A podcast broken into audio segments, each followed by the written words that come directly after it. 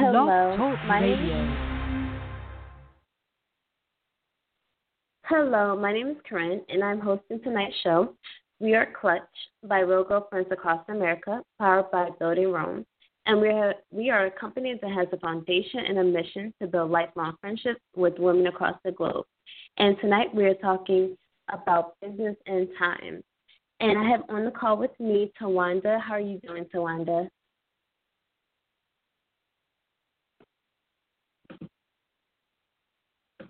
Can you hear me okay, Tawanda? Are you there? I am. Can you hear me? Yes, perfect. I can hear you now. How are okay, you doing how today? How are you doing? I'm doing great. I'm great, girl. I'm how are you doing doing? I'm good, good. I'm good. so we are talking about um, business survival strategies of business and times today. And we are actually going to go through a list of 10 steps to surviving and thriving during this busy and hectic business um, period, being that, you know, everything has shut down due to COVID, and I know a lot of businesses are trying to still survive with the um, crazy times that we are in now. So, are you ready to go through that list? I stay ready. Let's go. so, the first step, and actually advice that we're going to give to people is cash is king in business. So, we want to encourage you to look at your accounts payable and receivable. So for businesses similar to like let's say hotels, bars, and restaurants, um, where it comes to money that comes in mostly by foot rather than phone or by the internet, they need to focus on their expenses um, to see what they owe over the next to 30 um, over the next to 30 to 90 days, um, just so that they can have an assessment on exactly how much is going in and out um, the second step that we want to give to people is let vendors know that you're going to need to make partial payments. Um, so obviously, because you know money might be tight for um, certain businesses, you want to keep your vendors abreast on your financial status. The third thing is is that you want to look at your full and part-time staff. So if you have a staff, um, a lot of people don't want to lay people off for several reasons, especially during this time. Um, some employees would rather be employed than unemployed. Um, and it makes everyone nervous, and the survivors aren't productive just because they're worrying about what will be next. Um, so, second, when the storm passes, people you let go may not be available to return. Um, and then at that time, you would have to train new people and then rebuild that trust. Um, so it's best to see what the impact of reducing by 10, 20, even up to 50% will do over, let's say, um, the course of 120 days. Um, I know you have a business. Did you find yourself having to downscale or lay people off during this time?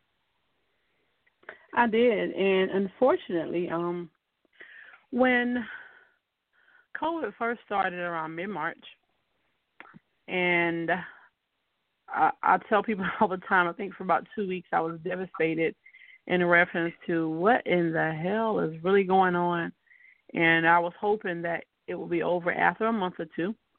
And about a month later, around mid-April, when I started hearing that schools were schools were closing down, businesses were closing, I said, well, I didn't want to do it. A lot of the people that work with me have been here for years, like between three. I have the the youngest person has been here three years. The oldest has been with me twelve years. It's family, so um so what I did, I laid four people off, um, and said, hey, it would only be for I think I said like a month or two. I was thinking, and we ended up bringing them all back. And then what I also did after COVID still didn't go away during the summer, I ended up putting um, one group on a rotation for two months, meaning um, they work one week was off one week. I guess some people call it like a furlough. So yeah, and I did that because I didn't want to wait until the last minute and have to fire someone because we were not in a good place. And the other thing that I was able to do, praise the Lord, was you know a lot of times when you have income coming from one stream, primarily in business, we looked at other things we could actually add to what the business could do. Like, okay, we're doing this, let's add this and this, so we can just do that. So that's what we've been doing, um, you know, over the last nine months, fighting to keep our team together and looking to make sure that you know we don't lose money.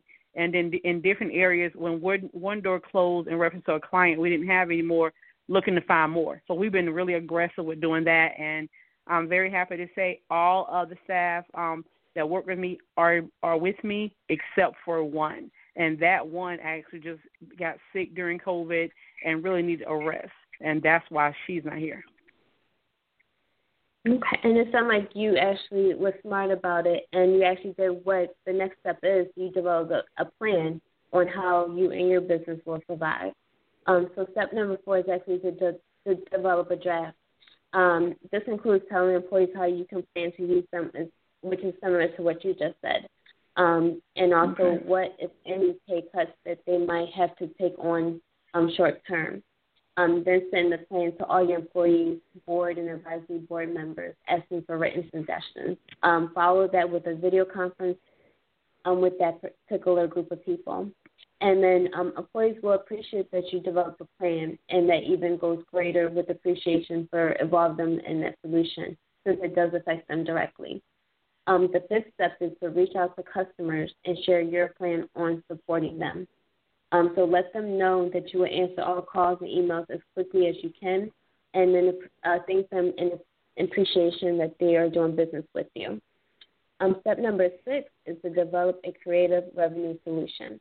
And that's actually something you touched on um, when you said that you actually found different ways to generate money um, and looked at where your mm-hmm. business was um, strengths were and develop, uh, decided to develop on that. Um, so step six um, includes um, that means a restaurant would use the email reservation list, and let's say its customers knows how to cook for them and deliver. Um, so the wait staff can make deliveries in the uniform so customers feel that they're still dining with you. A hotel can use universities, know, I'm sorry, um, and then hotels they can use their um, foreign exchange students at a very discounted rate. Um, so it's just being creative on how you utilize your services that you have. Step number mm-hmm. seven is you're a manufacturer that people are still ordering from, um, but you're afraid to have your people infect each other because of the closeness of their work. Since you know we're doing we're practicing social distancing at the moment, um, you want to consider going from one shift to two shifts or maybe even three shifts, just to try to spread people out um, you can, if you work at a plant, you can ask your plant your plant and assembly line managers to come up with a plan to everyone without compromising typical work safety and health issues related to the virus. Because we still want to be safe um, even when we're practicing um, business. Because you don't want to then have your employees um, have unnecessary contact or potentially affect each other because obviously that's not going to be good for your your bottom line and you should be concerned about your you know employee safety. Um, step number eight is if you have a line of credit draw from it immediately before the bank reduces or cancels it as the banks go into self protection mode. So if you have a bank loan see if the bank will allow you to forego on any payments for maybe up to 90 days while accumulating interest that you can pay back on the back end of your possible extended um, schedule. So this should much um, this actually should lower your monthly payment. And I know some people have been doing that um, just so that they can try to get ahead and stay afloat. So step number nine is after your plan is vetted internally, you'll want to share it with your banker and your vendors. So the more the people, um, the more people that you owe money, um, they'll know that you have a plan and just try to fix um, fix your situation. So the more confidence that you have and the more support that you um, that you will receive. Um, if you have found that you're doing this type, um, that you're doing this, people will send you ideas and new business. So you definitely want to just keep a line of communication with everyone. So from your employees to your vendors to your staff, you just want to make sure that you're being vocal exactly where you plan on going with your business and your ideas and your plans so that everyone feels like they're in the in the loop. Even if they don't necessarily agree with your decision, um, at least you're clear about what you're doing moving forward. And the, the final step um, is to reassess your current offering and see what new opportunities are available. So during this time, you may need to reinvent your business um, and your employment requirements may need to be discussed, evaluated, and readjusted. Um, lastly, every business leader needs to be thinking about putting cash away for unexpected employees, customers, and vendors. Even if you um, are self-employed, you still should be thinking about um, putting money aside and planning ahead for the future. Um, because we really don't know um, how much longer this is going um, to affect businesses or even our day to day. Um, so, what do you feel about the steps that we went over today, Tawanda? Yeah, I think that's all proactive. It's all smart and it's all necessary. You know, like you said, you know, when dealing with times of uncertainty, you have to look at every option to protect yourself, protect your business, to protect your team, your livelihood, and so much that you've worked for. So no, that that's really amazing. It's always best to be proactive versus being reactive. So no, that that makes sense. Yeah, I I know that it's it's crazy times that we're in, and this is actually um, presidents like that we never um, experienced before. So it is definitely going to take a lot of adjusting on everybody's and even employees to, to obviously employers. Um, even if you work by yourself, um, you're still going to have to maybe even you know come up with more clever ways. And I think during this time, I think like you mentioned on another call, everybody is, is starting to be self-employed um, just because of you know reduction of jobs, the reduction of opportunities. Um, so I know a lot of things are kind of crowded right now. A lot of industries just because everybody's popping up with a new website here and a new business um, venture there. So definitely, um, is there any any advice that you would give to someone that's actually looking to start a new business just so that they start off the right foot? Absolutely. And everything you said was really, really just amazing. And like I'm so impressed now at looking at a lot of the different things online. Of course, we all get news everywhere on our phone, on all of our devices. You know, starting a business, getting a side hustle, you know, having multiple streams of income, it just makes sense right now. It just straight up makes sense. So we cannot make sure we nobody wants to be caught down bad are just not really prepared. So yeah, I definitely encourage anyone that's in reference to business or, or job, look at multiple streams of income. Find ways to work smarter and not really harder. If you have a job already, maybe you can do something working from home, whether it's Etsy or selling on eBay. So many people are creative. They create stuff. They they they knit. They make certain things. You know, now it's time to pull out pull out that those different skills and talents, pull out those dolls that you made from years ago or those clothes you made for those dolls because that thing that can be very valuable. You know, spend money with people who spend money with you. You know, you have some corporations that won't be affected too much because they're million dollar businesses. Spend money with people who spend money with you. Follow your dollar. You know, if you want certain types of things, see if you can support people in your own neighborhood and area and vice versa. And start a business no matter how small or how large.